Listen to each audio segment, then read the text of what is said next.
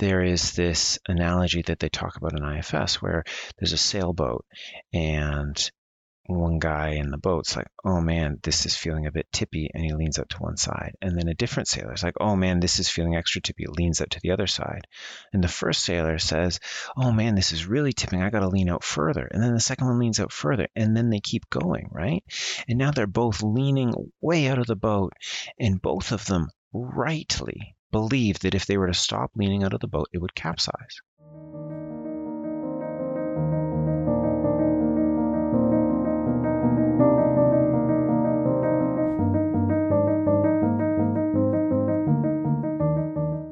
Welcome to the 52nd episode of the Leader Rising podcast.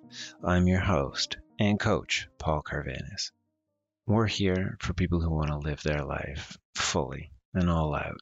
If you still sometimes wonder what you're going to be when you grow up, you're in the right place. So things have been a little quiet coming out of the Leader Rising camp lately. I'm just looking, it looks like I've done two posts uh, since the end of May, over over two months. Uh, this will be my first one in all of July, and it's going to stay slow for a little bit. You know, I guess that's what happens when you have a young kid. I'm going to be starting parental leave soon for my second. I'm super stoked. So I'm probably going to ease up on the marketing side of it, which means the podcast episodes are going to be few and far between. Posts on social media are going to be few and far between um, because I have less resources. And so when you have less, you got to be a little bit more deliberate about where you spend it. I remember asking my, I guess, business mentor uh, a while ago about what I should really be focusing on. He gave me a really interesting paradigm to look at it. He said, Well, what would you do if you could only work on this business one hour per day or one hour per week? What would you focus on? And I think there's really just two things. I, need to focus on actually doing the work, on actually coaching. And the other thing I need to focus on is becoming the best coach possible. And now part of that will be done by doing the work. And part of that is done through reading and learning and taking courses. And so I'm going to be doing all of that, and I'm stoked for it. One of the things I've done lately is I've made a map of my current understanding of growth and change.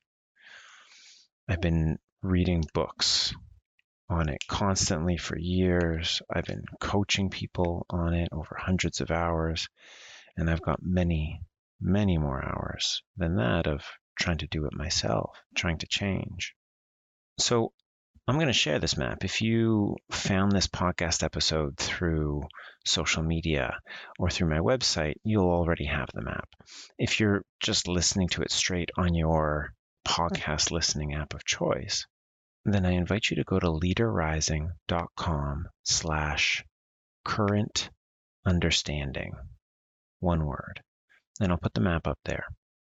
There's a few things I want to highlight that I think are fascinating. So what I've got in the middle is actions, feelings, and beliefs sort of rotating around each other. Now, this is the basis of CBT, cognitive behavioral therapy. And I learned this far before I ever became a coach. I learned it through being in therapy and using it to deal with my anxiety. And it's it makes a ton of sense once you hear it. Your actions drive your feelings, your feelings drive your beliefs, and your beliefs drive your actions. And it's a circle. And it can either be a virtuous circle or a vicious cycle. And if it's a cycle that you want to break, all you really need to do is break one of the links, and then at least it stops cycling through. You're still going to get the feelings, but maybe those don't lead to the beliefs. Or maybe you still have the feelings and the beliefs, but you've stopped yourself from doing the actions. So, one of the things that I've really been talking about a lot on the podcast over the last little while, because it's been resonating with me a lot, is internal family systems therapy, IFS. And IFS has modified my understanding of how personal transformation works in a few hmm. different ways. I've long talked about how if you want to feel happy, there's really only two levers for you to pull on. You can either pull on the reality lever by changing your reality, or you can pull on your perspective lever by just changing your perspective and being happy. And our society focuses so much on that first lever, right? We try and change our lives to make ourselves happy. We try and uh, get a promotion, get a raise, uh, buy a nice, a bigger house or a nicer car, thinking that these things are going to make us happy. And it's my understanding that most of our spiritual advisors will tell us to pull on that second lever, to pull on your perspective, that life doesn't change at all. The only thing that really changes is how we think about it. There's this Buddhist koan, which is like a puzzle. And it goes something like a man was walking in the forest and he reached nirvana and became enlightened. What happened next? Well, he kept walking in the forest because nothing changes. And I've always said that I want to pull on both levers. And I've advocated it as well. And my reasoning is twofold, really. Why not? And also, uh, I don't want to leave anything on the table. I don't want to not realize my potential. If I'm here to create things and do things and move mountains, then that is what I want to be doing. And I know that if I'm just pulling on the second lever, I won't be doing that. I want to add a third reason, which I think is arguably even more compelling, because as I've learned about IFS, we've got our different parts, right? And our parts are sometimes polarized. We've got different parts that want different things. I've got a part that wants to be an amazing dad, that wants to spend all of this time with my kids. I've also got a part that wants to relax and create stuff and chill. And sometimes that second part wants to spend my time just relaxing and doing nothing for anybody else. And that first part tells me I got to go do stuff for my kids. And so these two parts are pulling at each other in opposite directions.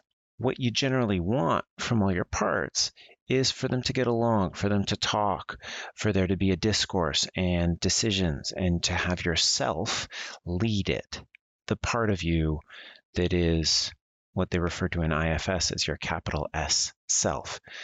That that self that is compassionate, caring, curious.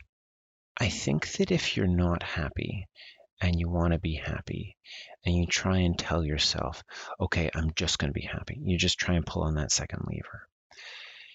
I think you might get more resistance from your parts. I think it might just polarize the system even more there is this analogy that they talk about in IFS where there's a sailboat and one guy in the boat's like, oh man, this is feeling a bit tippy, and he leans out to one side. And then a different sailor's like, oh man, this is feeling extra tippy, leans out to the other side.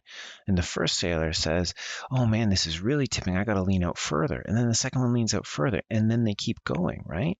And now they're both leaning way out of the boat, and both of them rightly believed that if they were to stop leaning out of the boat, it would capsize. This is a polarized system where your parts are stuck and pulling in different directions and then stuck in their roles because if they give up their role, the system's not going to function properly. And so I think that if you are aiming to be more content and happy in life, you can't just pull on one lever or the other, even if it's just the perspective lever, because I suspect that for a lot of us, and I'm not going to say always, but I suspect that for a lot of us, it would end up just polarizing the system even more. The other big learning that I've done in the last little bit is what happens when people are stuck. I've worked with a few people now who don't want to be doing what they're doing. They're a lawyer and they're done being a lawyer. Except they're not because they continue being a lawyer and they just feel incredibly stuck. Like they absolutely need to leave, but there's no way they could ever leave. And there was a while here where my thought was we come down, we talk about values, we try and figure out what makes sense, we try and make it work. If that doesn't work, then you've got a lot more information, and maybe it is time to jump that's all rational and it makes sense. And yet, I'm not sure it's the right approach, actually. And the analogy I like to give is with, say, a tangled necklace. My son, one of his friends made him a necklace made out of thread, and it's got a, a whole bunch of charms tied onto it. He likes it a lot. And every now and again, he comes to me and he says, Daddy, can you help? And he holds up his hand, and in it is this massive tangle, a ball of just threads all over the place. Now, I don't know if you've tried to untangle a necklace before, but let me tell you, if you put if you grab one thread on one side and one thread on the other side of the tangle and you pull, that thing is not coming apart. And I think our system is often like this, especially when we're stuck. Oftentimes, when we're stuck, it's because our system is so polarized where everything is pulling in different directions. It's not just the boat with one part leaning out one side, one part leaning out the other. It's like a one legged stool that's somehow balancing because everything is placed perfectly on top. And so if you go in and say, absolutely, you need to leave, or absolutely you can't leave, what you're really doing is just pulling really hard on one of the threads. Really, what we need to be doing when someone's stuck like that is untangling the threads. What's going on here? How is this stuckness serving you? How is the how are the underlying forces of the stuckness serving you? They're all looking out for you in one way or another. What are they seeing? What are they thinking? And maybe we can broker some peace talks between them. The final thing that I want to talk about today was just a really funny comment that came out of a discussion I had with uh, a lawyer I'm working with the other day. We were talking about why lawyers are so often stuck in an unhappy place. And she said, Well, the problem is personal growth is non billable work.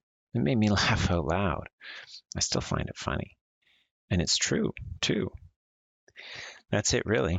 Uh, we've got the tyranny of the billable hour. And in that context, it can be really hard. You feel like you need to work so hard just to keep your head above water. You're doing 14, 15 hour days because there's just too much shit going on right now. And who has time to squeeze in the non billable work, especially if the payoff is down the road and not right now?